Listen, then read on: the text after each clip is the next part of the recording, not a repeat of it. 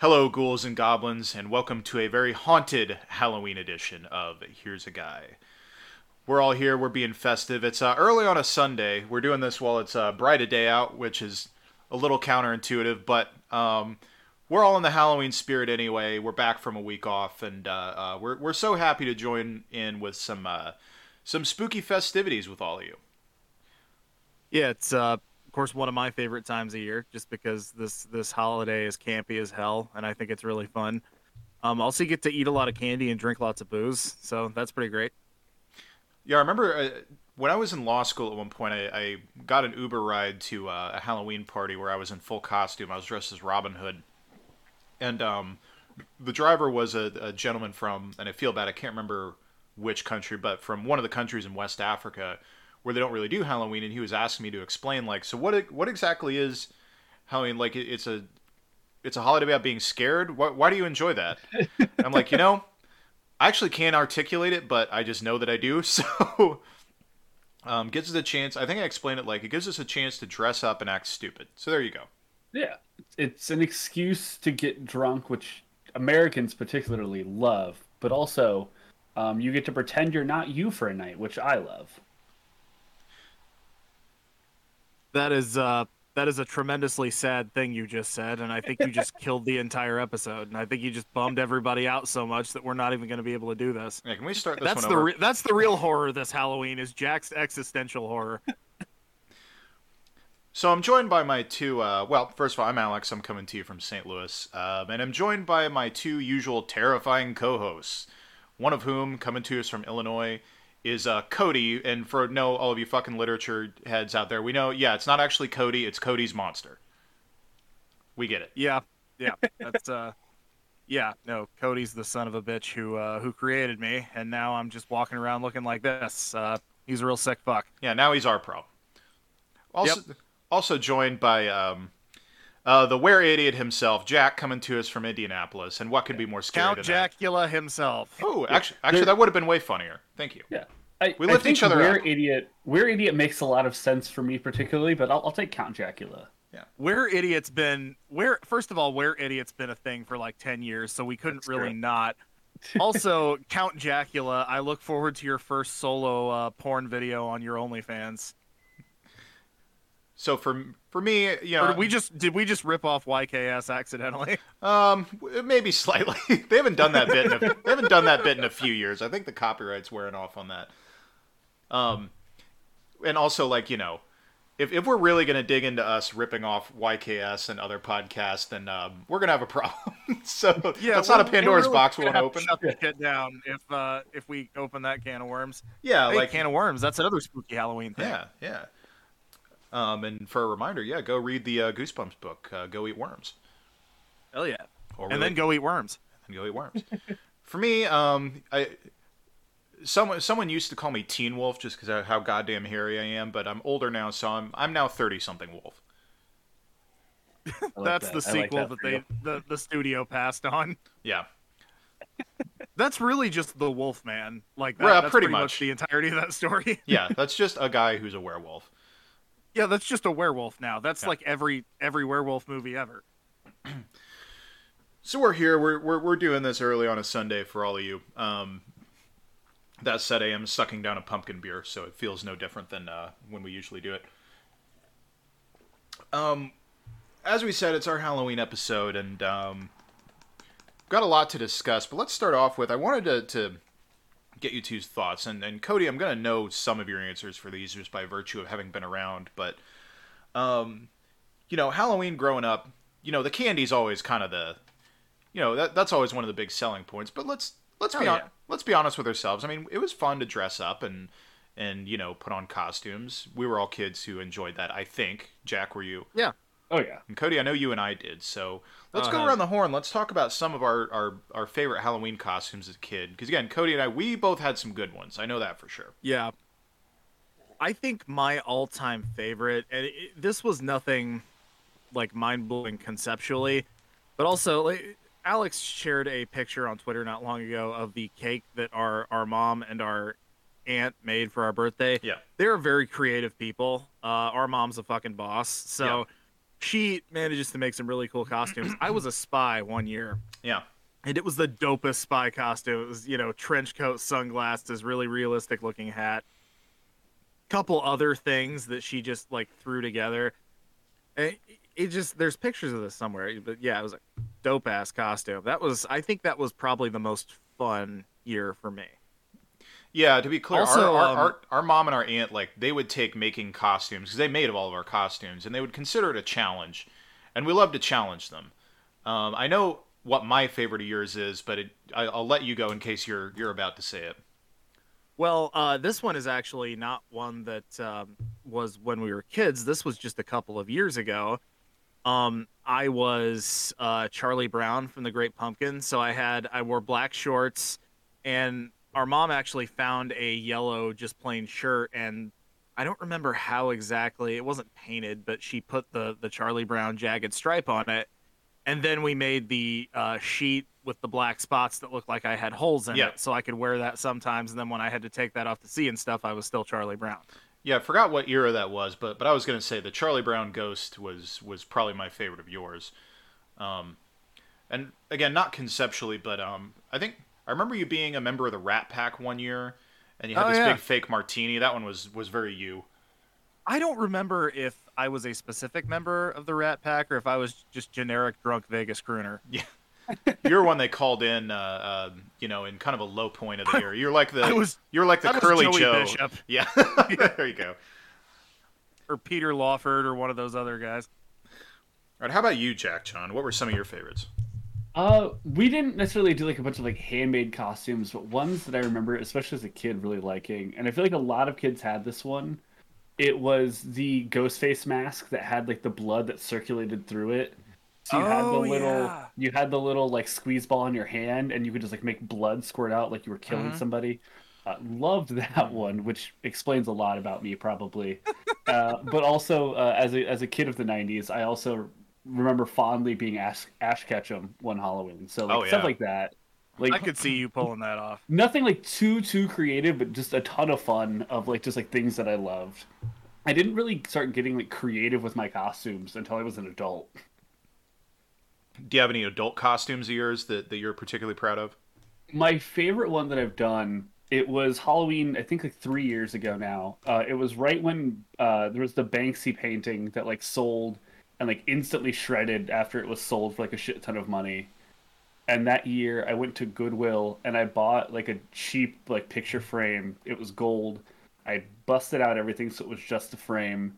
And then I took a white t-shirt, I drew the painting on it, and then I cut half of it so it was like shredded at the bottom, and then I just wore the picture frame. That is pretty good. I think uh, another good adult one for me. This was like five years ago. I think uh, I was Officer Farva from Super Troopers. That one suited you pretty well. That's perfect. yeah. Not only do I have a similar build to Officer Farva, uh, perhaps slightly less morbidly obese, but uh, um, also, uh, you know, I just had the whole state police uniform. I also had a liter of cola, and I shaved down to a mustache. And I don't know if you've ever, uh, any of you out there have ever seen me with just a mustache, but it looks uncannily like Farva. Like just from the neck up, I just am Farva. so uh, There's a lot. yeah, that on was there. that that was probably the best costume I I've had in my adult years, just in terms of realism. and and to, to demonstrate your commitment to that particular costume, um, something else that that happened is um, like within days of that wh- whatever Halloween party went to for that, our family took like a bunch of like nice family pictures, um, and uh, you know you had shaved down because your usual your usual facial hair is the mustache and then um, some like a, a, a thinner beard on the bottom. So I, I either I either go for mustache and goatee or mustache and very Right. heavily trimmed Right. beard. Yeah. And you didn't want to have just a mustache and look like Farva in our family pictures, so instead you just shaved that off. And so in these family pictures, for one of the only times I can recall in our adult life, you are completely clean shaven. Um, which that's And if I ever look, I look very much like Fred Flintstone. Yeah. yeah if you ever if any of you have ever seen those photos, that is the backstory behind that. Um, you can Yeah. thank a Farva costume for that. So for me, I I really liked to challenge um, our mom and our aunt on this, and also as we've established, like I'm just like a, I was a weird kid. Okay, I just was. I was a weird kid, and so I would come up with just the weirdest shit. Um, one, this one wasn't as unusual, but I, I thought was cool, and the execution of it was particularly cool. Um, I wanted to be a three-headed monster. And so what they did is they made me like a sweatsuit, and um, there would be like tears in the tops and the bottoms where like fur would stick out. And for the other two heads, they got two Halloween monster masks, stuffed them, and like sewed them onto my shoulders, and gave me big creepy hands. So that one was great. I remember one year um, I wanted to be, again, I just wanted to go as obscure as possible. I wanted to be an amoeba. you got that from Calvin and Hobbes, I think. that I'm sure that's where I got the word amoeba. That's where I got a lot of my enhanced vocabulary as a kid. Sadly, was Calvin and Hobbes. Um, so it's sort of an offshoot of that idea.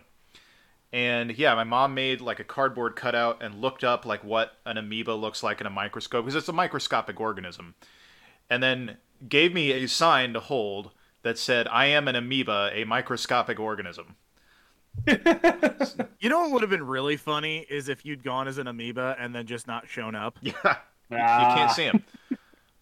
Yeah, I was there. You just couldn't see me. See, our, our I should add, our costumes could be pretty intricate because we did not do normal trick or treating. We lived out in the country, and you know, instead of you know just taking us to town and walking up and down the streets in town, what we would do is we would just get driven around to like all of our family members' houses, like all over town and all over the country, and they would give us you know treat bags and stuff, and it, it was it was very strange how we did it, but. Um, When you live out in bumfuck nowhere, things are a little different growing up. Like that's that's something we've established. yeah i looking back i i do wish like at least just for one halloween we could have done just like the real trick-or-treat experience just like walk around town because we knew our way around town but on the other hand like the the trade-off was we i think we got way more loot doing it the way that we did so um the but the other one that really and this was the most obscure i think of all of them. I was the onion of death. And what this was and where this idea came from and this is one of the the nerdiest most on brand things i've ever said. It was from a uh, sketch in like an anniversary garfield book that jim davis did where it was like an onion who is the grim reaper and it just said the onion of death and i was just tickled by the fact that it was total non sequitur and made no sense so i'm like i want to be that for halloween and our mom made like this wire onion and covered it with white cloth and got me a scythe and so I was the onion to death. Great execution of the costume. It just made no sense, but it made me happy. Hell yeah. So does the onion of death is is he like the grim reaper but for vegetables? Like when it's time to make soup, does he just stand there going, "You, you, you," you know? I, n- I never fully fleshed out the lore of the onion of death. I think I liked the mystery better. Because what what explanation could I give that that would be any funnier than people speculating what this weird little kid could possibly mean? You know. So yeah, those those were some of my favorites, and um, you know, obviously dressing up was cool, but as I mentioned, the candy was cool too. And um, on that note, um, I'd like to play a game. And uh, actually, hold on, I'm gonna do that like uh, I'm gonna do that like Jigsaw. You want to hear my Jigsaw impression? Sure. Hey, uh, I'm Jigsaw. I'd like to play a game. That's my Jigsaw impression. So apparently, in this scenario, uh, Jigsaw is ordering at a Subway. Like, uh, can I get Because that is a? the that is the tone that was used there. Hey, I'm Jigsaw. Can I get a, a cold cut trio, please? And also, I'd like to play a game. So this After which you will be a cold cut trio. So this game we're gonna play. Um, you know, tons of, of people, tons of podcasts have debated like what the best Halloween candies are. That's been done to death. So I don't want to do that. Instead, we're gonna have a little competition. Because what are, are are are you know bad things you could get? You could get like weird old school treats that aren't any good. There's definitely some of those, and we will get to them. But also, um, there's like, and I know none of these are real, but you know, there's like moral panics. You know, candy laced Yeah. with drugs or weapons of some sort. Um, So I want to get your thoughts on. We're gonna go through. Um, that popcorn ball. There's a fucking hand grenade in there. um, we're, we're- I'm gonna do six of these. I'm gonna name. They're they're gonna be straight up verses. It's gonna be an old school crappy treat versus a, a moral panic treat, and I want to get your your thoughts on which you would rather get. Okay. All right. So um, let's get to the to the the first of these. Would you rather get Necco wafers or pixie sticks laced with fentanyl? Pixie sticks, 100. percent Yeah. Because they because they might not kill me, and then you just have a real good night. Yeah. And also, Necco wafers, literally Tums are more appetizing than Necco wafers. You know, yeah. Necco wafer. I would just. I can't imagine how disgusted I would be at a person who's giving those out unironically. Necco wafers manage to taste worse than their medicine counterparts. That is that is a very rare thing. Yeah. This one I'm actually going to take the Necco wafers because I don't know how much fentanyl is in that pixie stick. And also, I'm not crazy about pixie sticks to begin with. I think they're just fine. So I don't know if the juice is really worth the squeeze on that one. Necco wafers are terrible though. Uh, that is true. Are those the ones though where you can like turn off the lights and you can see like the static as you eat them, or am I thinking of something else? No, I think that's um not. I think that's some kind of mint. I think that's Hmm. like the super intent, like intense, like wintergreen or mint Hmm. lifesavers. Maybe. At least Like I if you can crunch them. You can see that. At least I can make a bit out of how bad a Necco wafer is. I can play it up for sympathy. All right, so I got a Necco wafer. so um, on that note, next in the competition, double bubble gum or a rock. Double bubble. Pr- practically For the same. Practically the same thing. Yeah, no, double bubble. Um, Well, let I me let me have add. It's spent it's a, lot of it's a double bubble that's been sitting around for a little while. again. I have been calling uh, high school baseball games for a fair number of years. I have munched my way through some double bubble that was just sitting in some buckets and some press boxes, so I'm used to that. Yeah. Um, the Rock, not much to do except throw it at whoever gave it to me. Well, yeah. So I feel like I get slightly less out of that. Yeah. My my question: How big is this rock?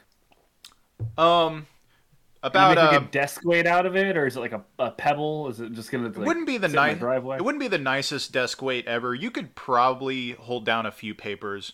Just a very ordinary size rock. Like if you've seen Charlie Brown, like the rocks that, Yeah. that all those very cruel adults were giving. I'm uh, I'm taking the rock. I'm also gonna take the rock. Um, you know, I can find something fun to do with Yeah. it. Um, one would be exactly what you said, Cody, which is throw it back at the house, and um, Yeah. that adult can do nothing to you. What are they gonna do? Yeah, Call the cops? The cops are gonna be like, "Well, why did you give the kid the rock, you asshole?" yeah, that that was kind of a stupid move on their part. For first of all, I that has always bothered me because I'm like, I understand that the rest of these kids are shitbags. Why are the adults ganging up on this Mhm. child? Like, why are you? You are an adult bullying a small child. Something is very wrong with you. Also, you just handed the disaffected kid a weapon. Is what you Mhm. just did. Like, this is a rock that could seriously hurt somebody were it thrown, uh, thrown hard. So why you gotta why you gotta give the kid that everybody shits on that that does not go well historically especially in this country It's Columbine High School, Charlie Brown. Oh God. Uh, yeah, I'm gonna. I'll cut that one out in post. Um, charlie brown throws the rock and you see it come back at him and it knocks all his clothes off like in the baseball cartoons I really shouldn't joke. We just had one of those like right down the street from me the other day. I probably shouldn't joke about that, but um, all right. Next one, gonna go with um, Tootsie Rolls, or a bag of gummy bears. Some contain THC, some don't, and there's no way of telling which. And you also don't know what dosage of T- THC it is.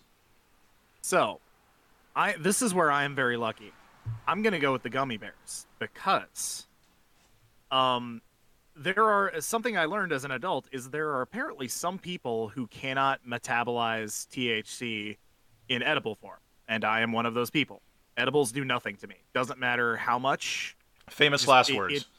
it- I, I'm telling you, no- I'm shit. telling you, I'm telling you, nothing's going to happen. I have, I have attempted so many times, but uh, so you're just yeah, getting a bag of so gummy I'm not- bears. Yeah. yeah. So I'm just getting a bag of gummy bears, and I'll take that over a Tootsie Roll any day. I've never been a big Tootsie Roll. Yet. Yeah. I feel like I'm in, I guess, probably rare air in this podcast where I actually like Tootsie Rolls. Um, but I'm going to definitely take the weed gummies there. I would I would go the Tootsie Rolls just to alleviate the risk if it was the like fruit flavored, you know, the ones that you only get during uh, parades. Because actually, actually, Yeah, like those, those are those are good. The I do like the the vanilla and the orange and the Yeah, lemon. Yeah, if it's like the tiny ones and not like the brick that will just break your teeth Right. off. Yeah, the, the chocolate ones are just fine. So I'm gonna go with the gummy bears. Um, yeah, I'll just roll the dice on it. um, uh, you know, and be patient. I, you know, I'm someone in my life who has made the the, you know, miscalculating edibles mistakes. So I, I, you know, I think I've learned that lesson.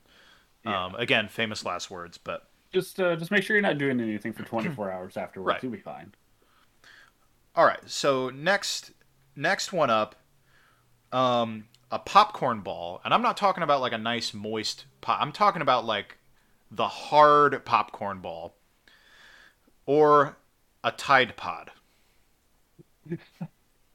Do I have to eat the Tide Pod because that could at least be useful? No, So I don't have to eat the Tide Pod. you have to use it in some capacity, but you don't have to eat it. No. Well, then I'm taking the Tide Pod because then I can do laundry. Yeah. What about you, Jack? Yeah, I I'm trying to think of a funny way that I could use that popcorn ball for anything other than just throwing it like everything else we have. I think I have to take the Tide Pod. Uh, I don't use Tide, but I'm sure we could just do like a load of towels or something where I'm not worried about the consistency of them afterwards. Yeah, probably won't kill you. Yeah, I'm also going to go the Tide Pod for that reason. I mean, as, as delicious as they look, uh, I, I know not to eat them. The popcorn ball, yeah, you can't even have any fun throwing that because they're so lightweight. It, I do like a good like moist popcorn ball, but um, or as as some people in our family do, Cody, the popcorn cake where it's really moist and Oh, has like hell yeah. has like peanut That is M- incredible. It has yeah. peanut M and M's in it. Oh, so good. Ooh. But I, I I like the taste of even the hard popcorn ball, but like I can't deal with that shit being stuck in my teeth for a week after. I'm I'm just not Right. doing it. No. Which remind, uh, just as a brief aside, I don't know if I've ever got you two's thoughts on this, but I had a friend in law school who the entire time we were there, we'd argued about this periodically. She insisted to me, would always pitch me on how in um, The Lion King, the bugs that Timon and Pumbaa would eat, she would always pitch me about how delicious they looked. And I'm like, no, they're not. They're bugs. You know they're bugs. They look So like you- bugs. So what do you two, do, do you think the bugs look delicious? No, I don't. Um, I, I could see if they were shaped a little more like gummy worms, how that would look good. Right. But they just look like. But also, when uh, afterwards Timon says tastes like chicken, that always I was just like, uh, it's a bug that tastes like chicken. I don't like that idea at all. I mean, I'm sure it tastes better than your standard bug, but yeah, Yeah. The hell's up with that bug? Why does that bug taste like chicken? That shouldn't happen. I, I will say they're very they're very colorful. They're vibrant. It looks like they might have varying textures, but yeah, no. At the end of the day, I can't get past that they are bugs. Yeah. Um, Should always like, tell it- me like they look so juicy. I'm like, yeah. What do you think that juice is, and what does it taste like? It's Yeah, not. It's not active- fruit. they are they are actively wriggling. It's, it's Like, not a fucking these gusher. are alive you when they are consumed. It's not a gusher. It's not full of delicious juice. Okay. It reminds me of like the meal in Emperor's New Groove, where it's like that like weird like centipede thing, and he like unrolls it, and it's like steaming, and it's like that's not gonna taste good, and that's like the intention of it is to not Right. look like it's gonna be good, no matter how colorful or vibrant it is. Right. Glad we're all on the same page on that one. All right, we've got two more of these, so let's let's get back to it. Um, Smarties or a razor blade and an apple. I like Smarties, so I'm gonna go with the Smarties here. That seems like a pretty easy decision. Yeah, I unironically like Smarties. Those are delicious. I will take those. Uh, also, I already have apples at home, so I don't need more apples. I'm And not razors. I'm not into Yeah, yeah. I'm not into Smarties. Um, you know, for this thought exercise, I am probably going to think it's suspicious that a, that someone gave me an apple. So I will, you know, and, and it's enough of a meme. I will at least inspect it. I'll say if if I would have no clue that there's a razor blade in here, I would take the Smarties. I don't hate them that much. But here, yeah, I'll, I'll take the razor blade and the apple. I mean, if I can fish that razor blade out of there, then I get a delicious apple. Unless Yeah. it's a red delicious apple, in which case we're back to the Smarties. Unsalvageable. Yeah. Crap. Overrated apple. Yeah, Terrible consistency. the worst. All right, so final final one, and this one really, this one is, is, is really the, the the the hardest of all. Candy corn, or you get molested. oh. How much candy corn are we getting? Um, how about a, a, a little bag, just like a little dime bag of, of candy corn. As long as it's no more than that, then I'll take the candy corn. But I tell you, we go any higher than that, Yeah. and we're gonna start have to having some conversations. If it's more than a handful of candy corn, like I'm probably going the other way. But if it's like five pieces, I'm I'm gonna not be happy, but I'm gonna take the candy corn. Also, I guess it depends in part by who we're getting molested by. Exactly. Yeah, not at That is liberty, true. not at liberty to disclose that ahead of time. That's info you don't get. so yeah, let me let me just say, can I say the the problem with candy corn? Every year people overcorrect back and forth on this. I don't think it's horrible, but it's it's worse than almost everything that you're going to get otherwise.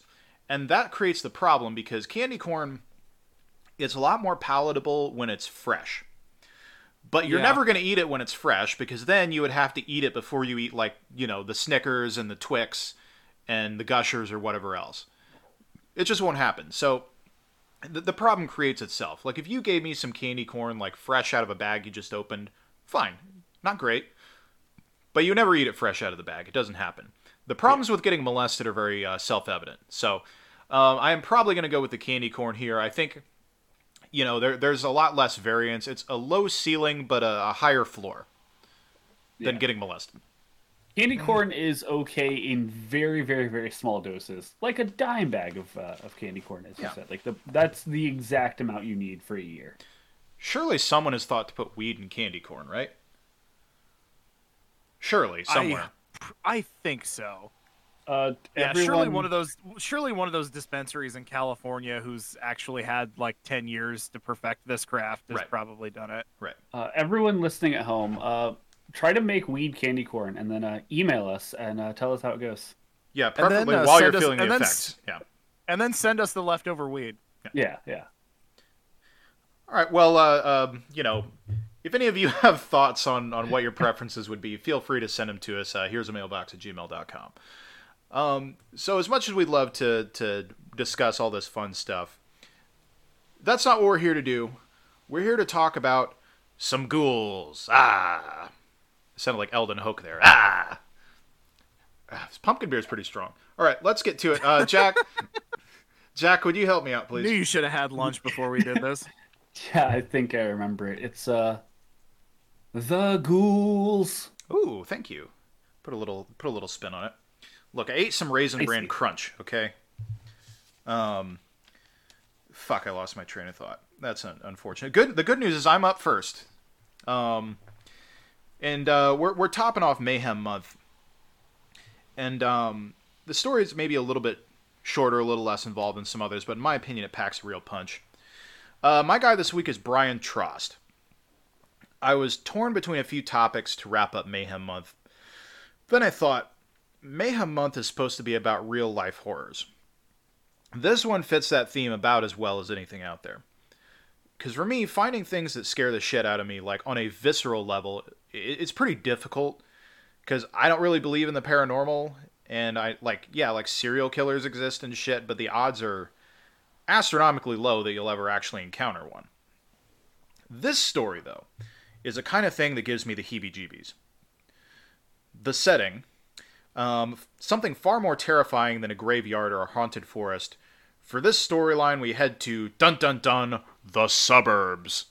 Oh no. You know, you laugh, but that Tom Hanks movie uh, illustrated just exactly how um, scary and poorly written the suburbs can be. Same or with the uh, the It's Always Sunny episode where uh, Yeah, they yeah. moved to the Also, suburbs. yes. also I think the theme of poltergeist. So this this one's actually a local story. It takes place in a fancy pants area of the St. Louis suburbs. So it all starts normally enough. Brian Trost and his wife Susie are just ordinary upper middle class folks. They have four children. And in 2007, they're in the market to buy a house somewhere out in the burbs. Ooh, hiss. Yeah. well, amazingly, I, I know we're off to a bad start. Amazingly, they are going to come off sympathetic in this story, Ah, which just goes to show how fucked up this is going to you. get. So that October, right in the middle of spooky season, they purchase a nice house from a couple named David and Tina Galt, who had lived there for the last 10 years. David Galt is the vice president of a pretty well known plumbing and electrical company around here. The key takeaway there is that David Galt is someone who understands construction and the inner workings of homes. Therefore, meaning, if this house had some, let's just say, massive, horrifying problem with it, he wouldn't have the excuse of being too ignorant to have noticed. So let me just say, buying a house for anyone uh, sucks. It was something that uh, I had to do earlier this year. It's it's just an awful process. There are a ton of complex uh, complexities to it, a lot of stuff that you have to learn on the fly. But one of the pretty basic principles that I think everyone knows, um, if there are major flaws in the home, the sellers are legally required to disclose them to potential buyers. I mean, the reasons for that are obvious, um, especially since many problems that pop up in a house won't be obvious to someone just walking through and looking around for 20 minutes. As you may guess, there's a reason that I point this out. The Tross buy the house from the Galts for $450,000. I mean, after all, it's a big, lovely house in the upscale suburb of Weldon Spring. It overlooks part of a very classy golf course. Notably, the kind that doesn't get pooped in. right, That's what I was right. yeah, if the golf, believe it or not, the golf hole pooper, if he entered the picture here, would not be the biggest problem with this area. that's that's how bad be this is kind of going a to get. minor minor annoyance. So you're He'd saying be a that- run, He'd be relegated to running gag status. you're saying that the golf hole pooper would be issue number two? That's right. That's right, Jack John. That is what I'm saying. So, I um, hate this fucking podcast so much. Notably, the Galts made no mention to the Tross that the house had any particular problem that would make living there the stuff of nightmares. And that, I will say, for, for those of you prospective home buyers, maybe a good question to ask is there anything here that will lead to three dumb guys talking about it on a Halloween episode of a podcast? They didn't ask that question, apparently. so the Tross move in and the problems start right away. The first thing that happens is there is a massive water leak that floods the master bathroom, and the Tross can't figure out what caused it. The flood's bad enough that it damages the wood in the bathroom, and the signs of the mold start appearing. Ooh. So that's a real bummer, and in most cases, that would be the worst surprising revelation about a house you just bought. If only, Yeah, that's a that's a big enough pain in the ass Yeah. on its own. if only that could be said here. If only. While settling into their new place, the Tross start to say, like, you know, the, the Galts really didn't do a great job spiffing this place up before we moved in. There's a lot of cobwebs around. Also, also this creepy old butler that comes out of nowhere. Also, all the paintings have the eyes cut out. what the hell's going on around here? I thought, I thought a suit of armor that playing it, follows us around. this is far too. Look, we don't mind the spookiness, but it's way too on the nose. Is the problem? Why is Mystery Incorporated outside every night? What is happening? You're just you're you're ham fisting the hell out of this. Constantly hearing the uh, the the bat the bat noise from the intro Scooby Doo. You know the oh one. my god, I wish I could find that sound effect. Yeah. Then one day, while Susie is showering, a spider falls from the ceiling, narrowly avoiding landing on her and getting sucked down the drain. And Susie's like, well, that's kind of creepy.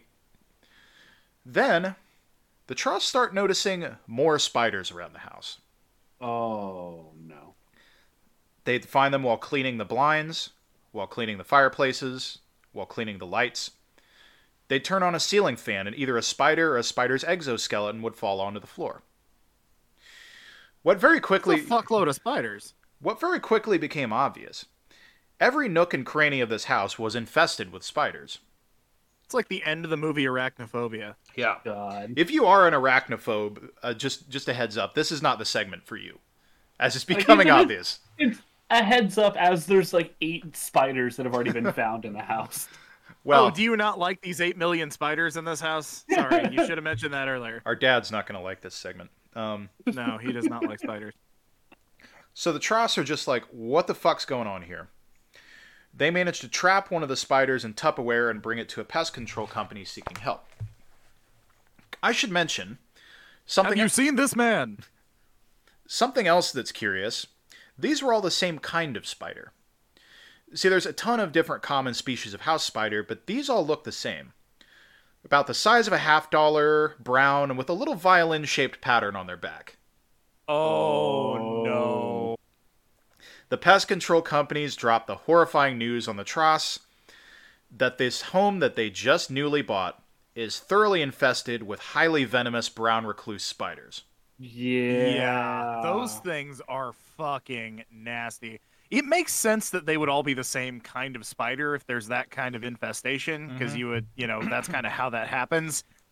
But yeah, as soon as you said that violin shaped thing, I'm like, yeah, those things. Oh, I hate those things. I don't even, I don't even mind spiders, and I, those things give me the creeps. Well, just to add on to the creepiness of it, consider the logistics here, especially when we find out, and we will find out exactly how many spiders are in this house, fear you not. Oh, I hope not. But when you consider, I very much doubt that there were enough other bugs for the spiders to completely subsist on that, so they're probably cannibalizing each other. What could be worse Well, than spiders? Cannibal mean- spiders. Well, yes, but in a sense, maybe they're helping solve your problem for you. Maybe they'll all just eat each other. I mean, le- legitimately, if you got that many spiders, you have no other bugs. And I guess if the spiders are eating themselves, they're taking care of the spider population. I don't know how to solve this. How the hell did these people live in a house with that many brown recluses for more than a day and not all wind up dead? Those things are bastards. They will I like they're aggressive too. Well, they were trying. They were just like dumb and dumbering their way, like falling Well- down the spider or the, the shower drain. They were trying. Well, Cody, what you just said, actually hold on to that thought, because we're going to return to that point. Um, oh, god damn it. So, multiple pest control companies try to rid the house of the spiders, but to their shock, they can't. There are just way too many of them. The drywall is completely full of spiders and their eggs. Susie described the situation as, and I quote, spiders bleeding out of the walls. Again, is- end of the movie Arachnophobia, if you've Yeah. ever seen that. Metal as shit. So yeah, obviously it doesn't take long before the Tross pack up their shit and move out. Um, and something they do just just trying anything desperately to try and help this situation. They take all the furniture and they just completely wrap it with plastic wrap and it's dead of winter so they just leave it out in the freezing cold hoping that they'll just kill some of the spiders to help out the situation. I mean they're they're in full desperation mode. The house is so totally uninhabitable at this point that the feds, Fannie Mae, they take control of it. And Fannie Mae, they, they call in the big guns. They call in a pest control titan named Tim McCarthy. Tim, look, he's a hero of this story, so I want to clarify that I mean this at a, as a compliment. Tim is a fucking lunatic, okay? His, if you see pictures of him in these articles, he literally looks like he's headed to war. He's an old white guy with a shaved head and a goatee who wears an olive green lightweight jacket with like just a series of clamps running diagonally across it like he's holding ammunition. Like if you were Oh going to God. cast a crazy big gun pest control guy in a movie, this would be the guy.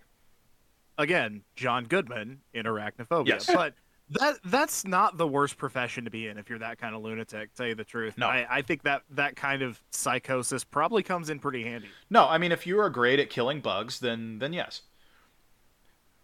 So, um this house was the greatest challenge of his illustrious bug killing career. What Tim does is cover the entire house with a 15,000 square foot tent, makes it airtight, and blast poison gas into it at a temperature of 67 degrees below zero. So he is freezing and choking the spiders. This is the point where the story became a media firestorm because, like, you couldn't ignore that something was going down at this house. the tent is like red and blue striped. It looked like the damn worst circus of all time. Okay, Yeah. it would be entertaining, but uh, you could not survive it. And to that point, Tim gave this quote to the media like, "There'll be nothing alive in there after this." Thanks, man. That was true. Oh fuck! I forgot we have a kid. He's still in the house. oh shit, Grandpa! It's gonna be like that another episode of It's Always Sunny where like they're going in for their World Series tickets. yeah. So it was true. Tim did kill all the spiders, but of course the house was unsalvageable after that, and they had to tear it down. So the house couldn't be saved, but he did save the neighborhood when you think about it, because like I was gonna say because if you just knocked that house down without doing that mm-hmm. first, congratulations. The spiders now run this town. yeah, yeah, This is Spiderville. You They have live to in go somewhere. Spiderville now. like it may have genuinely ruined the the suburb of Weldon Springs, Missouri. I, for one, can't wait to see a St. Louis Spiders baseball game. Ooh.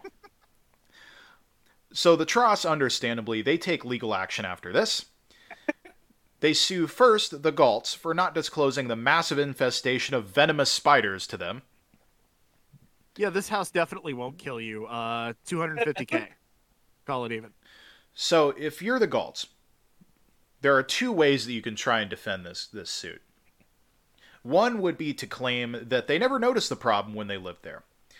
That one obviously isn't going to fly because no jury on the face of the earth is going to buy that story that you, you you didn't notice all these spiders. It took the Tross like days to to notice. Option 2. You can argue that the problem didn't exist when they lived there. And as, as silly as that sounds, there's something to that because often um, how brown recluses spread from place to place is they like to hide in boxes and they're so sneaky Yeah. people don't notice them. It's a pretty common problem for like there'll be one hiding in a box and you take it to the next house. They basically follow you there. So the Galts attempt this defense at trial. But and you- seriously, how how long would it have to to to be there Well- to get to this size? And and that's that's the point. You may be able to guess why this didn't work. the Tross attorneys hire There this are 40 million spiders in this house. They were not all born this week. I'm sorry. The Tross attorneys hire this expert named Jamel Sandidge, another good side character. Jamel is an entomologist with the University of Kansas, um, and he's been a scientist who's worked in the area of pest control for decades. So Sandage went out and inspected the home before Tim McCarthy went all Vietnam on it, and at trial he testified as to just how many spiders were in this house. And you know what? Since we're at this point, I'm gonna let I'm gonna let the two of you take a guess. It, it is far less than a million, I'll say, but How Um, many spiders? Is this just an estimate or how many they found? an estimate. Okay. And there's going to be a, Um, there, there's going to be an asterisk on this, which I'll explain. But I'll just let you guess estimated how many they they they decided. I'm going to say 300,000. All right, Jack. What's the just to do you have the square footage or how many bedrooms this house was? No, it's not a like a palatial mansion or anything. It's just like Okay. a normal suburban house. I'm gonna go. You said what? 300, Cody. I was Yeah. gonna go a little bit higher and say 400. $1, Bob. So I will say you're both overestimating because to be fair, if there were a hundred thousand spiders, they literally could not all fit in the walls. That's fair. I Yeah, don't know. fair. Brown recluses are kind of small, though. Yeah, maybe I was overestimating the size of the house. the- yeah, no, the bleeding out of the walls made me think it was just like instead of insulation, it's just spiders. So here's what he decided, and there there's an, an asterisk to this. Sandidge testified that at the time he went out there, he estimated four to six thousand spiders. But here's oh, the fuckload. here's the thing: this estimate was in the dead of winter when brown recluses tend to lay dormant. So he testified there are actually way more than that in there. I just can't tell how many. So it could Oh. actually be a little closer to you two's estimates. I Um, was gonna say, I bet I would be, I would not be shocked if it was over ten thousand because again, brown recluses are not very big, yeah. and depending on how the house is constructed, there can be quite a bit of space in that drywall. So Yeah. He if it's just wall to wall spiders, then yeah, that's a lot of spiders. He didn't speculate such a thing, probably because I, I imagine that's not allowed at trial. But um, yeah, you're you're probably right, Cody. It probably is at least ten thousand. So yeah, it's true that you know they can be transported by boxes and moving, and yeah, they reproduce quickly. But there was no way that that many all appeared all at once. It it just simply cannot be. Now he did also testify, and this is getting back to your previous point, Cody. There are some myths about brown recluses. They're actually not aggressive. Most spiders aren't. Really? Um, but See, I mean, we don't see them that often around here, but we have been told that uh, brown recluses are kind of dicks. but you know, it, just like any other, you know, any other spider. Like if there's one in your shoe and you put your shoe on, they're gonna bite you, or they'll like if they get in your sheets, it's it's very easy to accidentally wind up in a scenario where you get bit. And Yeah. although it's not a guarantee that that you're gonna die, um, what Sandidge testified to is like, yeah, you may not die, but you'll wish you were dead. So Yeah, it's, it's it causes are- necrosis. more- It's it's it's horribly horribly painful and possibly Yeah, could they are- paralyze you. Well, and even normally that doesn't happen if it's treated relatively promptly. Yes. But it can but it's still apparently like the the venom what it does to the site just even if it doesn't become necrotic, it hurts like hell for a little while. Um yeah, they are more dangerous than a black widow, I know that. Yeah. Yeah. Speaking of black widows, have I ever have I ever told my black widow spider story from the old apartment building I used to live in on the show? I don't believe so. Okay, maybe after this segment we'll do that real quick. Um, so um, the Tross prevail at trial. The jury awards them four hundred and seventy thousand dollars, which really not that much, all things considered. Like it's a cost of the house plus some interest. But to make matters worse, the Galts had declared bankruptcy, so the Tross they can't even get to this money. That's where we get. that's where we get to something even more horrifying than spiders. Dun dun dun. Insurance companies. Oh, Oh no. um, the Tross had inherited a policy with um, a very well-known, famous insurance company that I won't name, since um, for one thing, at, at least two friends of the show work for this insurance company. um, not the particular branch. Um, I'll also cover my ass by saying these are all allegations because, spoiler alert, this part of the case is still pending to this day. Uh, more on that in a bit. But if we want to talk about a real life horror, like just our insurance system in general, like have you really ever thought about how this works? Which is that like you know, we we are either practically or legally required to get insurance on certain things. We pay them money every month just for the for the possibility that if we if something goes really wrong, they can give us some money when we need it. Oh, but also they actively try and avoid paying as much as possible. Yeah, it, it is one of the most predatory business practices. Uh, it, it, it's a great idea in theory, just like a lot of things. Um, but the thing is that human beings are irredeemable greed monsters. So absolutely. yeah. and the profit motive, of course. So, the fuckery began even before the spiders. If you remember the big water leak, the Tross reported that to this insurance company. Um, allegedly, they didn't even come out to look at it, and um, um, they didn't want to, want to figure out what the cause was. They're just like, nah, that doesn't sound like something we cover. And the Tross are like, can you at least come look at it? And the insurance company is like, no, we said no. Oh, and FYI, if you say there's mold showing up now, that means if you drop us, no other uh, insurance company is going to take you. So maybe think about that before you start bitching. What a I mean- piece of shit. practically speaking, there's really no difference except the Trosses aren't wasting money on premiums anymore because. Yeah, you have insurance, but clearly they're not actually insuring anything. This is like the most fucked up house purchase of all time, and they have no interest in it. God. Um, there's some illusions that like the main insurance agent is like a member of the golf course nearby. So I don't know if that means he was he was friends with the Galts or what the deal was. I don't know. The, the whole thing is very strange. Unsurprisingly, uh, the spider infestation does not warm their their cold hearts any. Um, and allegedly, the Tross they file a claim, and the insurance company basically just ignored them, like they didn't even assign a a claim number to this this spider situation. you can do that? I, who's, I mean, who's to you stop can them? do that, but I, I would have thought there would be some kind of oversight committee or body that you could report such a thing to, but I guess not because this is America. Well, the, the the remedy possibly here is that you sue them, and the lawsuit's still pending. So I'll put it this way: it is an open question whether or not they can do this and get away with it.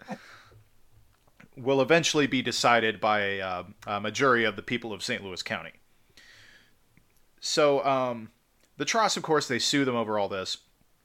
The insurance company they file a motion for summary judgment, which I've I've I think I've said on the show a couple times. It's like it's a motion they, that's pretty much always filed in, in civil cases. Like you know, here's the reasons why this case shouldn't even proceed. Like the the entire claim is flawed for some reason. Um, they argue two things. One, and I don't do this area of law, so this is all a little over my head. Um, one is just like a very technical reason uh, that's somehow claiming that uh, the Tross are barred from the claim since, as had been adjudicated in the case against the Galts, the issues popped up before they bought the house and inherited the policy. I don't know what difference that would make, but they, they make that argument. Two, and, and here's the sillier one they argue that spiders actually fit the definition of insect or vermin rather than pest, so therefore isn't covered under their policy. The Tross responded by pointing out, among other things, ver- What the fuck? Hang ver- on. vermin is an ambiguous term, and spiders, scientifically speaking, are not insects but arachnids. This is actually being Okay. litigated in a court of law. So hang on. They're saying they're insects or vermin and not pests. yeah, That is what pests are. Think of any pest. They are an insect or they are vermin, are they not? Cockroaches, rats, shit like that. Guess what cockroaches and rats are? One's an insect and one is vermin. and you know, not Why to is why are you trying to make a distinction there? not to get overly accusatory, but I almost wonder if insurance companies include all these different ambiguous but similar definitions just for this kind of purpose. Probably. I can't think of any other reason. It certainly doesn't help anything from a practical standpoint. so I don't know what the exact reason was, but um, summary judgment was denied.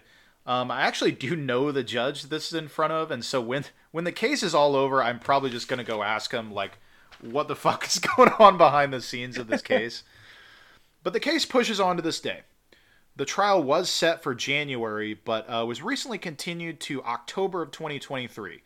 And if I was the defense attorneys, I would not be thrilled about the fact that they have to try this thing in the middle of spooky season. Um, so that's something to keep an eye on. Typically, when these kinds of cases go to trial, they take fucking forever. Um, but I'm gonna keep an eye on it since this this is occurring in the courthouse that I am I typically practice in. Um, if I get the chance and this goes to trial, I will be going to watch some of this. Fear you not. Oh, Yeah. yeah. So something to keep an eye on is whether the Tross can get a can get their pound of flesh. So that's a story of Brian Trost and the uh, the infamous Spider House of St. Louis, a real life waking nightmare, um, and uh, sucks to think about. So my big question to the two of you: Let's just say hypothetically you found yourself in this situation, and um, just maybe in like you know the short term, you had to find a way to make the best of it. What are you gonna do? Well, you know, um, insurance might not cover spiders or mold or anything like that. Anything helpful in this case, but you know what they will cover? If that house burns to the fucking ground. and that is precisely what I'm going to do because I'm going to take a shitload of those spiders with me, and also I am no longer saddled with this Christ awful nightmare of a house, and I might actually get my money back. So, yeah, gasoline and matches, baby. How about you, Uh, Jack? Cody, you're going fire. I'm going firepower. Uh, I'm bringing in noted shitbags, Blackwater. Uh, we're just gonna shoot the shit out of all of them, and maybe some of those fucks can die from the spiders in uh, in the meantime as well. We're just You realize you gotta pay them a fee for for every spider they kill, right? not if they're dead. So uh, I'm trying. I'm trying to go for a uh, a zero zero tie at the end of it, and they just all die. It's it's like the That the- is the that's, like the a, that's a like a predator style action movie that you just you just came it's up with. it's the movie Eight Legged Freaks, except it's happening in a suburban house. so that's like the the Family Guy bit in the early season where the house has all the fleas and they call in the exterminators and they just start like fucking firing machine guns all over the place. That was kind of my inspiration, honestly. Was just that. You think I'd miss this party? yeah, for me, um, w- at, you know, at risk of, I don't think I'm ever going to find myself in this scenario, so I I don't think I'm risking too much. Um, what might make me feel a little bit better is um, some sort of terrorist act against this insurance company's office. yeah, Let's see how good your insurance is. yeah. Oh my god, this entire floor is coated with petroleum jelly. Or become like a mad scientist and try and do something where I just create one giant spider and unleash it on the office. Be like the giant spider invasion, except it's not in Yeah. Wisconsin.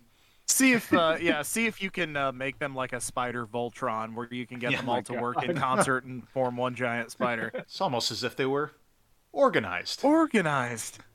Okay, so that concludes our first topic of the episode. Um, up next is Cody. Cody, who's your ghoul this week?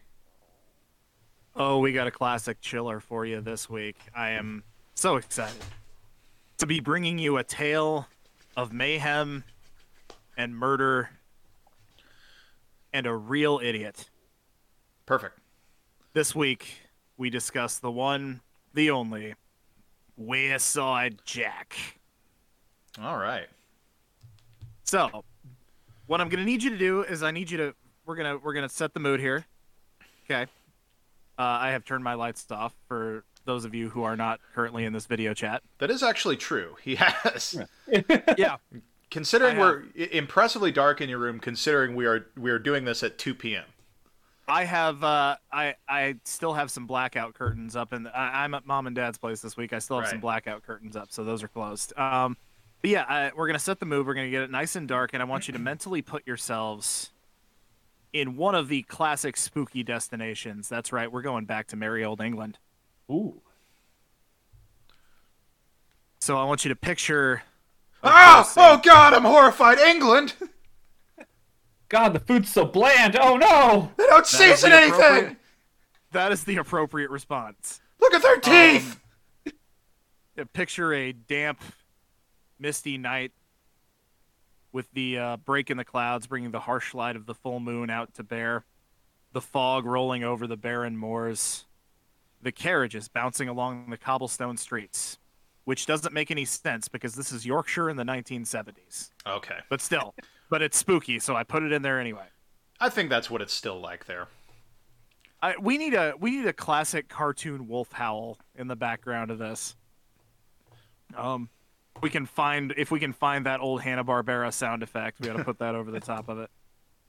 So, for those of you who uh, are into creepy shit, you might know that uh, Yorkshire in the late 1970s was actually a pretty scary place to be, uh, especially for women, particularly sex workers. You Yeah. see, there was a series of fairly brutal murders happening, and the police didn't really have a ton of leads. Right. I was gonna say not that there's ever been a non-scary time to be a sex worker, but uh, that that is a particularly bad one. You're correct. Yeah. Now- the time, time and place was uh, you're just right at ground zero here. No, did they not have a ton of leads, or did they just not give a shit? Because I feel like that's probably more likely for them. Well, I can tell you that they did give a shit at least at a point, but um, as to the uh, quality of their police work, I will allow you to make a judgment there later on. Um, I have an inkling seemed- of, of what my judgment's gonna be, but Yeah. but, we'll, but we'll get there. It seemed like the police were never going to get close to the man the press had dubbed the Yorkshire Ripper. But in March 1978, after I believe seven murders at that point, Good God. uh, George Oldfield, this had been going on for I believe three years at this point. I think the first one was in 75. Sorry, George um, Oldfield.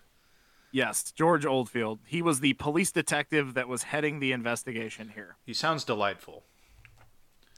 Yeah, Definitely a good time at parties. we'll get there. George Yeah. Oldfield. So, old George here, uh, he receives a letter from a man claiming to be the Yorkshire Ripper, and it was taunting the police. Very, very much, you know, kind of like Jack the Ripper did, or Zodiac, or BTK. Right. Or uh, So- uh or the Mr. Snowman guy. Exactly. Did any of you ever Yeah, actually that- see that movie? I, I That fucking weirdo. Yeah. Um. Yeah, I don't remember. Um. Anyway, so here's the letter that he received. I'm gonna go ahead and read it for you. Dear sir, I am sorry I cannot give my name for obvious reasons. I am the Ripper. I've been dubbed a maniac by the press, but not by you. You call me clever, and I am. You and your mates haven't got a clue. That photo in the paper gave me fits, and that bit about killing myself? No chance. I've got things to do. My purpose to rid the streets of them sluts. My one regret is that young lassie McDonald. Did not know, cause changed routine that night. Up to number eight, now you say seven, but remember Preston 75. That was a reference to uh, another murder that some people would later try to connect to the Yorkshire Ripper. I'll get about a bit, you know. You were right, I travel a bit. you probably look for me in Sunderland. Don't bother, I'm not daft. Just posted letter there on one of my trips. Not a bad place compared with Chapeltown and Manningham and other places. Warn whores to keep off the streets 'cause I feel it coming on again. Sorry about young lassie. Yours respectfully, Jack the Ripper. P.S. Might write again later.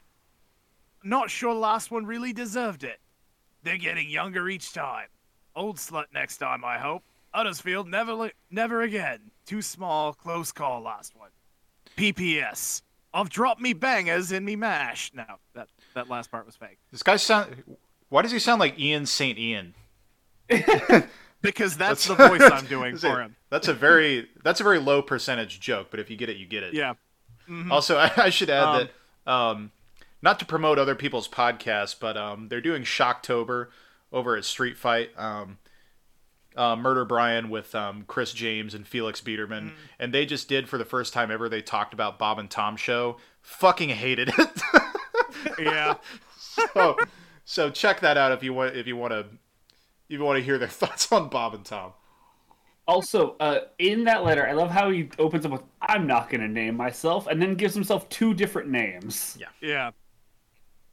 Well, at least we aren't anyway. shooting up our schools. That's a joke for Sarah. Thank you. You're welcome. So You said thank you first, and then you're welcome. Well, fucking jacked. I'm. It's early afternoon and I'm drinking. What do you expect of me? so anyway, he's now he's dubbed himself Jack the Ripper. Classic narcissistic behavior.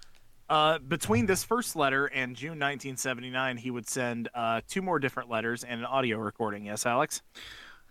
Say, I, I think, uh, I think I would have experienced Jack the Ripper had Jack John and I roomed together that one year, especially after he had some Taco Bell. Oh, we love bullying our friend. That's Um, right. So he sent two more letters and then uh, an audio recording.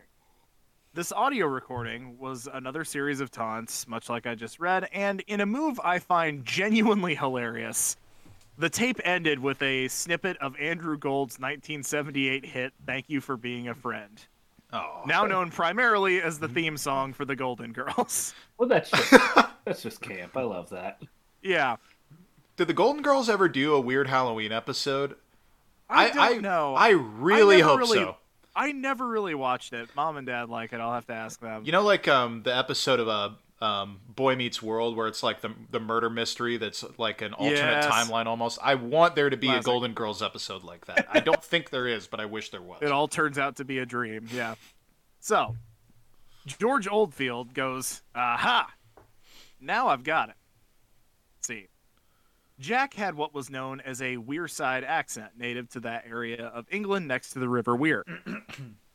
now, finally, they had something they could go on. They started calling him Wearside Jack, and the hunt began. Now, the FBI, who were consulting on this case, had said from the start that these letters are probably bogus. They they did not think these were legit Yorkshire Ripper letters. Um and of course the Yorkshire police ignored them completely. And as soon as the audio tape came in, they told the Yorkshire police this is this is not this is not right. You're you're this is a hoax. You're dealing with a hoaxer here. George Oldfield said, "The fuck do you know?" paid them no mind, and went full steam ahead on this investigation. They consulted with dialect experts and determined that their man was from the Castletown area of Sunderland. Over the next year, they spent a crazy amount of time and money pursuing this lead. They did a big PR campaign, um, and obviously, all of their their Yorkshire Ripper investigations were largely centered on this fact because it was really the only lead they had. Um, interestingly enough, a victim who had survived one of the early Yorkshire Ripper attacks was very publicly pissed about this because she'd been pretty adamant that no, this is a local guy. He's got a Yorkshire accent. He knows his way around. This this guy is has at least been living here for a very long time if he's not from here. Um, Oldfield paid that no mind either and soldiered on. In 1979, uh, there was a classified memo released within the Yorkshire PD instructing the police to disregard any suspect without a Wearside accent. While this investigation was ongoing, the Ripper killed three women and attacked two more. Until, in 1981, the police, as they so often do, stumbled dick first into the solution. Ah. Oh no. See, Yorkshire police caught a real fucking psycho named Peter Sutcliffe red handed with a prostitute in his car, along with assorted weapons and murder paraphernalia that matched the Ripper's MO immediately. Well, The police well, questioned him. are you taking me into custody, realized mate. They had their man. I'm just trying to get my dick wet. I am. Yeah, don't kink shame. So the police question this guy and they realized, oh fuck, yeah, this is absolutely the guy. Yeah, we this is 100% the Yorkshire Ripper. Um, that quickly came to be true as Sutcliffe confessed relatively quickly. Uh, what was strange, however, was that Peter Sutcliffe did not have a Wearside accent. He, as the earlier victim had uh, indicated, was a Yorkshireman. And in fact, he had been questioned by detectives and released no fewer than how many times do you think they questioned this guy and let him go over the previous five years? I'll let you take a guess. I'm gonna say ten. I'm gonna go Jack slightly Gunn? less and say eight. Holy fuck, it was nine. That was Okay. pretty impressive. Yeah, Well, look, I'll just, I, I work as a public defender. I understand police incompetence quite well. yeah. Nine times they had this guy in questioning Oh. him and released him, and primarily released him because of his lack of a Wearside accent. That was the one thing they were absolutely sure of. Well, he's definitely been murdering people, but he doesn't sound right, so we got nothing. George Oldfield realized at this point that he had made a monumental fuck up. Yeah. Like the No the shit. stuff of legend. This belongs in the bungling hall of fame. This is like something Chief Wiggum from The Simpsons would do. and after Peter Sutcliffe was caught, just to rub salt in George Oldfield's wounds, um, he remarked that during this whole time he felt totally safe continuing his crimes because he knew the police were sure it was a a northern Englishman from from the Wearside area, and like they're gonna let me go. They've done it nine times. Heartbreaking. The worst person you know just made a great He's- point. Yeah. Yeah, He's he's stabbing sex workers. And he's like, man, somebody should really make a stop to this. Like this is this has gone on too long. Stab, stab, stab.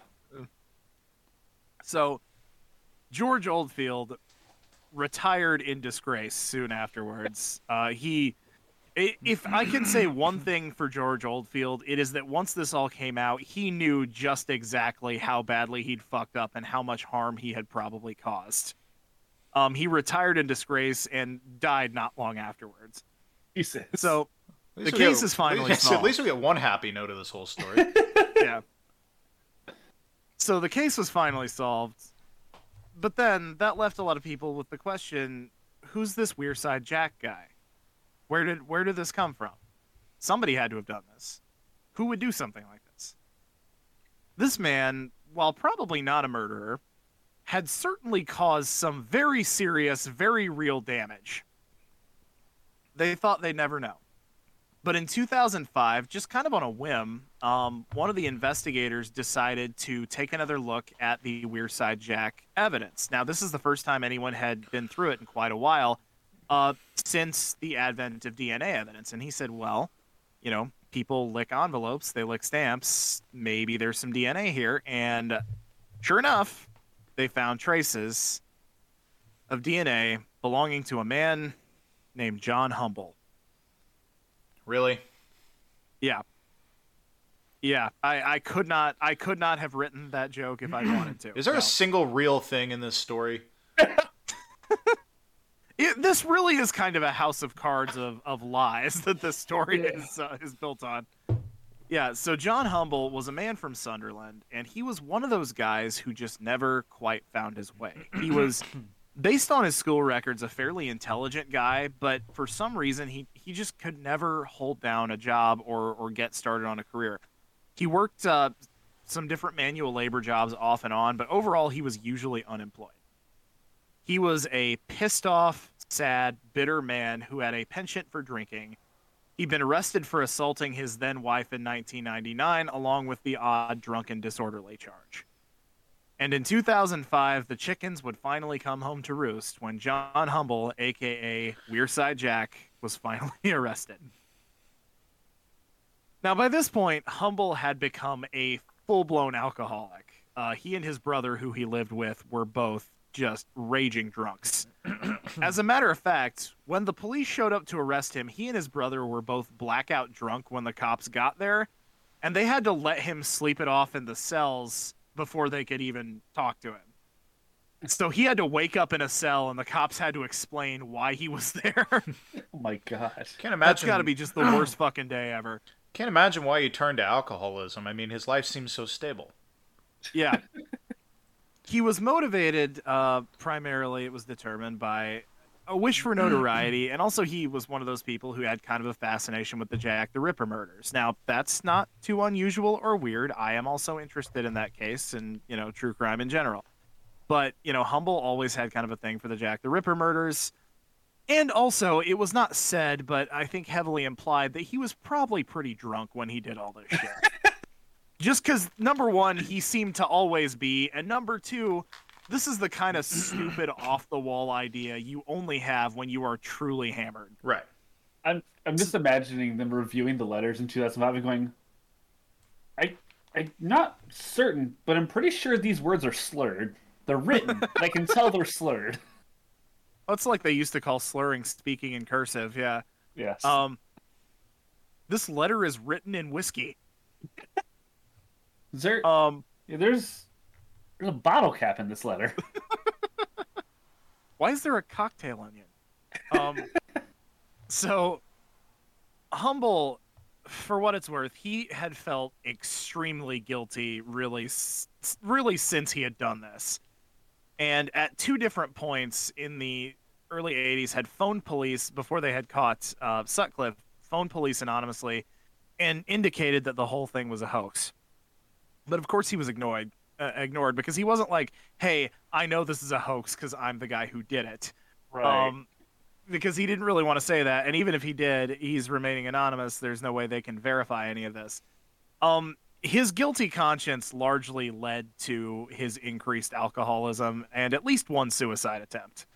Um, actually, once he got caught, he seemed relieved that it was kind of, kind finally out in the open, and he was finally gonna get, you know, get what was coming to him.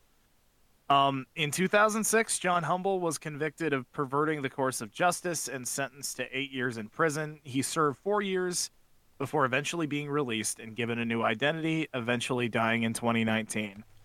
A classic case of when doing fun bits with the boys goes wrong. Yeah, we've all been there. So, that brings me to my big spooky question for the two of you. And I'm anticipating some of these answers might actually be a little spooky. What, for the two of you, what ridiculous lie do you think you could get the police to believe? So I think If you could if you could hoax the cops any way you wanted to, what do you think you could get them to buy? Go ahead, Jack John. I swallowed some beer the wrong way. Uh, I'm going to spend years, years working on the most elaborate bank heist of all time. Uh, I'm going to like spend like hundreds of hours of man resources on it, uh, and when I'm finally caught, I'm just gonna pin it on my cats, hmm. and I'm just gonna be like, "Look, these these are mischievous cats. You, you you don't know it, but they're they're the ones. They're the masterminds here, and I'm going to die on that hill that it that it was my cats that did it the entire time. You know, and I I'm police are I'm- stupid, so I'm gonna just hope they go for it. I was gonna say I, I'm tempted to scold you for aiming too high there, but then I re- remembered some of the things that the police did in this story, and I was like, yeah, okay, maybe maybe that could work in certain Yeah. places. Yeah, so my prep work I'm going to do is um, I'm gonna I'm gonna take up a, a career as a, a magician. I'm gonna be like Johnny Magic. I'm not gonna commit a big bank heist because that would be much like the uh, the 2013 film Now You See Me. It's fucking awful.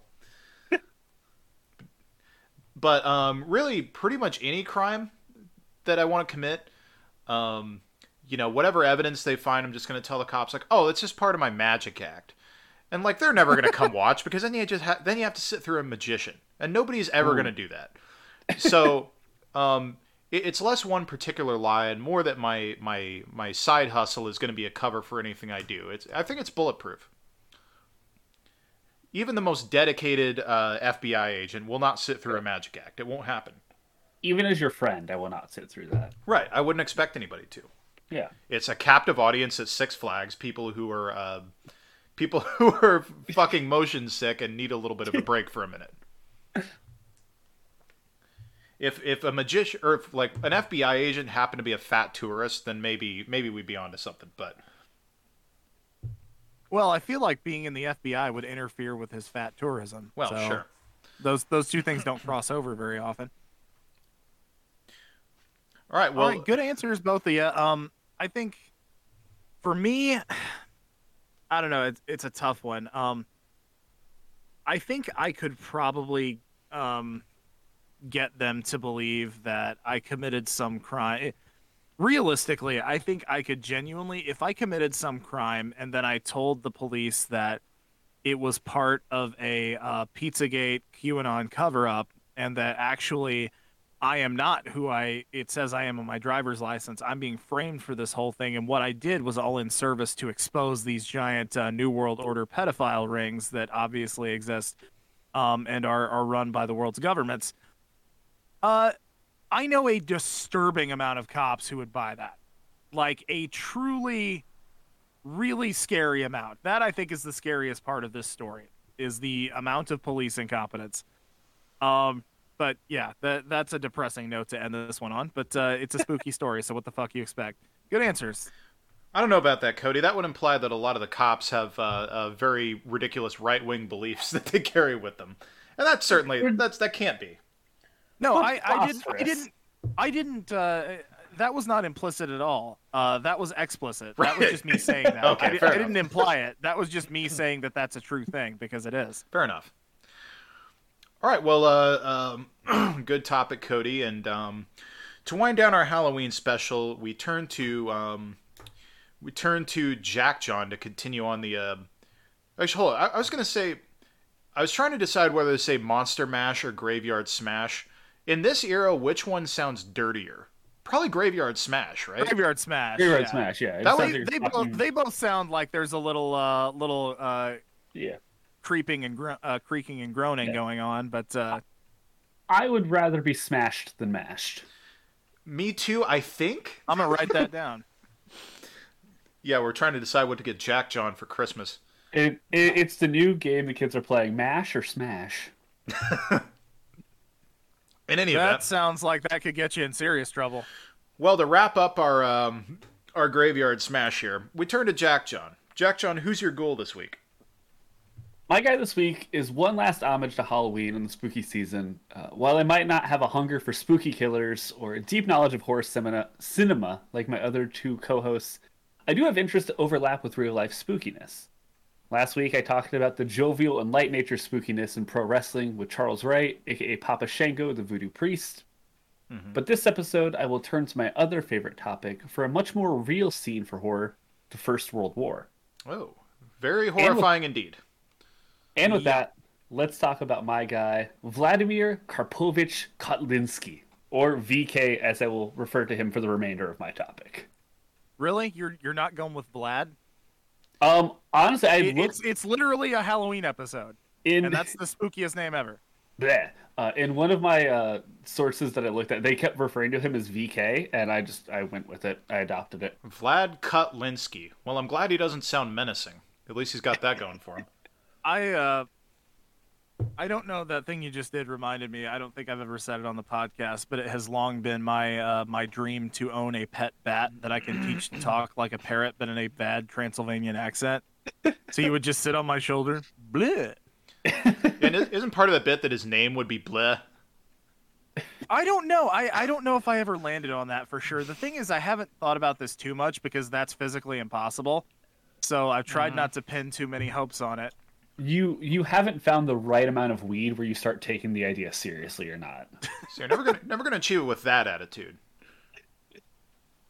Uh, but VK was from the town Ostrov Puskov, a region in the northwest of the Russian Empire. Get ready for more bad Russian. It's coming. Don't worry. None of us, nobody knows Thank where God. any of these places are or how to actually say them. It doesn't Yeah. matter. Yeah, uh, the northwest of the Russian Empire, uh, way up at the top. He was born August 3rd of 1894. There, his father was a peasant and his mother a telegram operator for the railway station. Uh, didn't really have much going for him in terms of like monetary gains. He pretty much was destined to kind of fall in his father's footsteps uh, if he had kind of kept going down that road. In 1905, VK would enter in, though, to the Piskov Realschule, uh, which was the Russian secondary school. There, he would do okay uh, and would take interest uh, in natural sciences and art, but overall wouldn't be too amazing of a student, but did have a a fondness in those subjects and would do fairly well in them. So this is just a very average dude at this point. This is a guy. Just a guy. point. Yeah. Yeah. Here is a guy. Yeah, uh, for for the real spookiness, I just decided to tell you about the life of a peasant and nothing more. You know, that's some real existential shit. That's like a contemporary horror movie where everything's like a metaphor for grief or poverty or some stupid shit. It's basically It's, the uh, witch. It's, it's the Ryan Reynolds uh, guy movie, except there's nothing any interesting that happens to him in the middle of it. uh, but in 1913, he would pass all of his exams and shift his focus to the country's military efforts, as was compulsory for all males aged 20 in the Russian Empire. He would roll, enroll into the military topographical school in St. Petersburg in the summer of 1914 and would see his first year of service serving as a Junker, a low ranking, one year contracted soldier for the military. I'm sorry, you said hi they called him a Junker? Uh, it was spelled J U N K E R, like Junker, but I had saw Yeah. like pronunciations that were like Junker. No, I just think that's a really hilarious thing to call somebody. Yeah. Sounds like an old timey British insult. Uh, there he would land surveying around Rezekne, uh, which is now in the uh, Latvian countryside. During this time period, something would change the course of his life forever, as on August 1st, 1914, Germany would declare war on the Russian Empire, kicking off their involvement in the First World War. Yeah, Germany did love declaring war on places, didn't they? It's a whole Norm They- Macdonald they- bit about that, yes. Yeah. Who did they decide for their enemy? The world. Crazy thing was, it was actually close. His military education and training would be accelerated, forcing his class to graduate early, a mere month after the declaration. So he didn't even get all of his full like military training and like schooling. They were just like, "All right, uh, you're going to war. Good luck." Sorry, we uh we meant to get into where the safety is on the guns uh on the last day, but we're gonna have to accelerate this a little bit. So uh just try not to point them directly at yourself, okay? VK would be promoted and assigned to the rank of second lieutenant, and would be assigned to be a part of the 226th Zemlyansky Zemlansky Infantry Regiment and be stationed at uh, Fortress, a fortress that would protect the Russian and German border. Okay. The fortress itself is an incredible piece of architecture built between 1882 and 1892. The fort stands over a very important fixture in the region, even beyond it lying near the border of the two countries. Osowiec also is juxtaposed between the Belostok-Lik Königsberg rail line and the Biebrza River, uh, which has several marshes uh, relying outside of it as well. That is a hell of a mouthful of alphabet soup you got there. Yeah, uh, I think all of the hard Russian is over, and I get to actually start saying things soon. This made the fort vital for the railway to pass supplies through the region, an absolute must have for the Russian Empire. This is exactly why it became a source for heavy conflict during that First World War. The Germans first tried to siege the fort in the fall of 1914, surrounding the base with several infantry battalions. Even with this onslaught, the Russians were able to hold off the raiding Germans with strategic artillery counterfire. The Germans would try again in the spring of the following year, engaging in similar prolonged bombings, but ultimately falling short, and the resulting trench war would give little way each uh, in either direction. This would all lead to the biggest moment for the fortress, at least in terms of the First World War. Enter our guy VK. Mm-hmm. VK was an interesting guy when it came to the mindset uh, of war, or at least from his perspective. One of his peers was quoted as saying, The man seemed to have absolutely no idea what a sense of fear or even a sense of self preservation was. Look, this dude grew up in the Russian countryside in the early 1900s. What the hell has he got to fear from death? Like, really, uh, how much worse could it be? Yeah, complete sociopath with no disregard for his own safety. Kind of your ideal for trench warfare, you know, if such a thing exists. If he dies, he dies. He was a great leader that soldiers looked up to and had an incredible stoic nature amidst a global war. The Russian Empire had been strengthened uh, with its defenses at Osowiec, adding in more infantry units and arming them as well to hold off the growing German push to take the fortress. Because of the growing stress of the war and the strategic need to gain the fortress, the Germans had to go all out on the third strike to finally take over their objective. This set of attacks started on July 17th in 1915 the Germans now being guided by Field Marshal von Hindenburg, the most German name of all time. Von Hindenburg, yeah. Hope that plan didn't blow up in their face too bad. There it is. Guy was This- full of hot air. God, I hate this podcast. That's that's not even true. The Hindenburg was full of hydrogen. That was the entire problem. Um, well, actually, cut, actually, cut to the cut to the Archer episode. yeah, that's how I know that. Rigid airship. The first Did you just of not watch the presentation? the first wave of this plan differed not at all from the first two attempts on the fort. Bomb the shit out of it. Something you see in many war movies, which does ring true, the goal wasn't necessarily to take down the fort with the strikes, but to slowly break down the will and the psyche of the men inside who are exposed to round the clock bombings. Hey, hey, hey, they're still trying to blow us up. Yeah, okay, all right. Wake me up if uh, if they actually do. Okay. With the breaking down of the men's will, the Germans would enlist phase two of this plan. On July 31st, the Germans had installed 30 cylinders around the grounds of the fort and would wait until the exact moment to deploy their grand plan. And seven days later, on August 6th at 4 a.m., the time was right. Those cylinders were placed in four different positions angled towards Auschwitz. Bundles of. Be- Go ahead. did the uh, did the was the effect of the cylinders that they negated the attack and inflicted damage um, to the attacker's life points equal to the uh, the amount of the attackers? That's an obscure joke. Yep. That's a Yu-Gi-Oh joke. That's how drunk I'm it's, getting. It's it's rare when I want to call you a nerd. But here we are.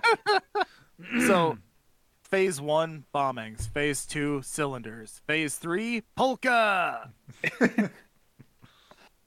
Bundles of between six or four gas batteries were lined up in those cylinders and facing the Russians. The wind now blowing exactly how it needed to, the gas batteries were turned on, and a heavy, thick green fog began to flow over the trenches and the battlefield. The fog was a combination of chlorine and bromine. Cool. Oh, that's uh, that's yeah, that's really nasty. The grass around the field instantly turned black, the leaves on the trees falling off and wilting. The Russian guns, made from copper that were just outside, had turned green from the chemical air that surrounded them. The gas itself was a massive sheet over the area. It reached the trenches of the fort in a mere five minutes, and the fort itself shortly after. The gas had We must construct the world's largest fan. The gas had spread an estimate of over 10 miles in all directions facing towards the fort and was an estimated 30 feet tall. Just an absolute fuckload of toxic gas Yeah. spewed towards the Russians. Also, not unlike Jack John post Taco Bell. There we go. There it is. Meanwhile, on the inside, there was a problem. The Russian Empire and the men inside of Osowiec lacked gas masks. That is a problem. Yes. Well, guess we die. Almost instantly, the men of the 9th, 10th, 11th, and 12th Company inside had died from asphyxiation and the chemicals entering their bloodstream and general poison related deaths. Yeah, chlorine gas is fucking brutal. I don't know if you uh, World War One and Two history nerds know too much about gas attacks, but it chlorine was one of the nastier ones. Maybe not quite as bad as mustard gas, but you didn't want to face full of either of them. Yeah, there's a reason all this shit is uh, illegal now. Illegal by the rules of war, which is is like there's not much of. Yeah. But There's very few things you can't do in war, and one of them is gas the shit yeah, out. there's a reason why they can hang you at the Hague for doing this kind of thing now. Yeah. The gas had faded almost entirely, and the Germans began to make their march to the inside. All total, the journals the Germans invaded with 14 different battalions, estimated at around 7,000 troops on the ground. They began making their way through the scorched trenches, walking over lifeless bodies when they stopped. Emerging from the trench in front of them was something truly horrifying. A man had risen from the gas. Covered in blood soaked bandages, bleeding profusely, chemical burns scarring his entire body, and coughing out bits of his own lungs, a Russian soldier began firing back at the Germans. Sorry, coughing out bits of his own lungs. Yes. Is that the title of a fucking Cannibal Corpse song? That's hideous. Oh, for some party. Oh, where are my keys? More and more Russian soldiers began to pour out from the trenches, totaling up to about a hundred men. Screaming and wielding bayonets, men from the 8th and 13th companies began to charge, led by a near dead VK. VK out in front of the men, wielding only a pair of binoculars, directing and ordering the men to fight to the literal death. God. Well, I mean, look, you're gonna die in five minutes anyway. Give them hell, kid. And that was they're, basically they're Nazis. That's a badass way to do it. that was basically the mindset. The Russians were pissed off because they were just essentially melted, and they're like, "All right, someone's gonna die in this battlefield. I know it's gonna be me. It may as well be you too." I was gonna say I ain't gonna be the last one. I love to be essentially melted. The zombie army of the Russians was beginning to push back the German onslaught. This, rightfully so, scared the ever living shit out of the Germans, who legitimately believed that the dead were fighting back against them at this point. You know how hard it is to frighten a German. Ugh. They do not scare easily. Like They bad, wear lederhosen for Christ's sake. bad Wiener Schnitzel and human decency are usually the only two ways to scare a German. These people eat Braunschweiger. There Ugh. is very Ugh. little you can do. Shuddered. Shuddered at the thought. While the Germans would return some fire back against the Russians, this was heavily one sided, as the Russians were quite literally dead men walking, falling apart and decaying as the battle wore on. The Germans and their retreat would fall into their own barbed wire traps and even trample some of their own men in a frenzy to get away from that zombie army. So they're literally Yeah. just falling over themselves, running away in panic. Sadly, VK would be shot in the chest during this push and would ultimately die due to these wounds, as well as the previous wounds of, again, being melted. This is eerily similar to what happened in Return of the Living Dead. Like the acid rain makes zombies. During his dying breaths, he would pass over the command to another soldier to carry on the fight. The Russians would be able to push off the Germans and be able to hold their own ground. This battle would be later known as the Attack of the Dead Men, due to the basic zombie army of Russians pushing back against the Germans. Good God. World War One was not a time for subtlety, it would seem. Yeah, no, everything that I've read about it is fascinating, but also fucking terrifying. This is why you don't fuck with the Ruskies. Cause they're insane. Yeah. Yeah. Especially this at this point in history. They're insane, and I guarantee they live worse lives than you. Yes. there's nothing. Again. there's nothing you can threaten them with. You know. Our guy in this story was a peasant and then was like, fuck it, I guess I'll go die for my country by any means necessary. Two weeks after the grueling batter- battle, the remaining survivors of the Russian army, people actually fucking survived this, were taken home to get the care they desperately needed, and I would bet they wish they hadn't though. like Yeah, it, I don't know if that's worth living afterwards. chemical burns covering your entire body is a hard thing to move past as a human. Yeah. Mm-hmm. VK would be posthumously awarded the Order of St. George, the highest honor uh, a soldier could receive for his act of bravery in certain death. His legacy would be told in a different way than many would think, or at least in terms of World War One. As it turns out, metal bands fucking love this story. Oh yeah, I'm sure. Yeah. The act of bravery of the men rising from certain grave uh, would be best shown in the song Attack of the Dead Men by Sabaton, which was the inspiration for this story. right on. Which leads me to my big question for you guys. Which guy that you've presented on in the past would you like to have a song written about them? And for bonus points, which band or artist is writing that song? I tell you, I had a hell of a time making a choice here. There are so many great options.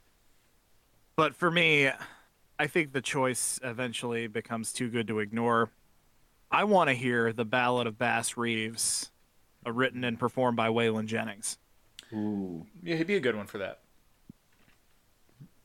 King of the Outlaws. Him or like, uh, oh, fuck, Steve Earle, maybe. So this one was tough for me because, like, obviously I want everything to be about Giuseppe, but I, I couldn't. Yes. I couldn't come up with a right artist quite for him, so I'm going to do this instead.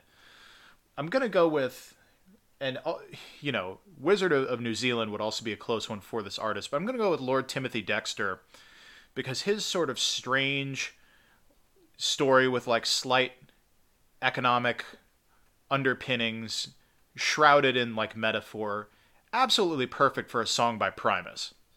Ooh. That's very That's where I'm true, at. yeah. So that's that's my choice. I'm going with a, a Lord Timothy Dexter tribute by Primus. How about a Giuseppe Zangara song written by Weird Al? Oh Ooh. sure, yeah, That- that's a polka. that's there. a good one. Yeah, that's a good thought. Great answers, both of you. I'm going to go. I had two options one that I think would be legitimately good, and one that I just wanted to hear. Uh, I'm going to go with Aimo Koivunen uh, from episode 24, Dutch Drive By, the Finnish uh, ski soldier who dropped a shit ton of meth and then just skied all through the Alps and away from the Nazis. Um, and the amount of psychedelic ideas that I get from that can only best be summed up by Phish. And just having Yep. them play just some ridiculous, just acid rock and just like trip through the entire story. It's an 18 minute long song. Say, Oh, I- I feel like the, I feel like the Grateful Dead could have killed that if they were Grateful Dead would have been another I- good one. I think of a bunch of like yeah, like Sleep or Acid Mammoth or Pelican Yeah. could do some kind of instrumental. That'd be good. So I just had another uh, great idea when Jack mentioned uh, Dutch Drive by the episode, uh, because I forgot that this person was actually a professional songwriter at a point, but a um, a song about Franz Reichelt written by Shel Silverstein, Oh sure, yeah. Ooh. Okay. Yeah. I Yeah. like that. Also, also by so- Doctor Hook, of course. Uh, I've also been listening to a shit ton of Origami Angel, uh, the band that we saw open for the Wonder Years. That's right. Um, God, and they were they're impressive. they're I describe them as like Zoomer Minecraft math rock. Yeah, they're the They're uh, math way? pop. They're math pop. Yeah. I think for me. they were Um, they were the and- two the two man act, right? Yes, Yeah. I thought so. Yeah. And I want them to cover Anna Sterla, the woman who kept slipping over banana peels and committing insuicide. I just want them to tell that. Sure. story. Why not? God, we could do a whole fucking, just a whole half hour segment just on this. Yes. Just kicking this idea around like a football. I, I I went through a bunch of our old episodes and I was like, this one's good, this one's good, this one's good, and I was really excited to see which characters you guys would take. Well, holy shit! What a fun episode that was. Uh, fun and spooky time had by all, and we're glad you you were here to to uh, enjoy it with us. So let's uh, let's wrap this thing up the in the ways that we always do. We'll start by going around the horn and hawking our shit. Cody, where can the people find you? Uh, you can find me here weekly on Here's a Guy on Spotify, Google Podcasts, and Stitcher uh, as often as we can over at a, a little Twitch channel that three of us and our friend Pookie uh, have going called Here's an Adventure. Um, you can also find me on Twitter. I'm at Son of Gravy 42069. All right. How about you, Jack John? Where can the people find you? Oh yeah, people can find me on my Twitch channel at Jack John Plays Games. Obviously, you can find me over on Here's an Adventure as well, and uh, check out my other podcast, Belchcast, where our friend Pookie and I get together and talk about beer and nerd shit. All right, and as for me, you can find me on Twitter at Turpin for Prez. That's Turpin the number four P R E Z. I'll just uh, second what everyone said about Here's an Adventure. I'm on that as well, and it's a great time. Not 100% sure when the next episode's going to be, but we'll uh, we'll be figuring that out soon enough.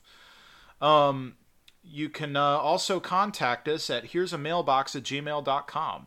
Send us comments, suggestions, feedback, roasting, threats, whatever. It may make it on the show. It usually does. Um, and uh, follow the the uh, the podcast Twitter account as well. It's uh, um, at Here's a Guy Pod. All right, well, uh, what a great romp that was, and um, I guess we should we should put a bow on this thing. Uh, so, Cody, do you have a tagline for us by any chance? I do. I'm actually going to bring in a guest for the tagline. All right, all right. Well, uh, thanks everyone for joining us. Hope you had a fun, spooky time, just like we did. And uh, to to put an exclamation point on this thing, Cody, uh, hit us with that tagline. Thanks for joining us. It's been a scream. Good night, daddies.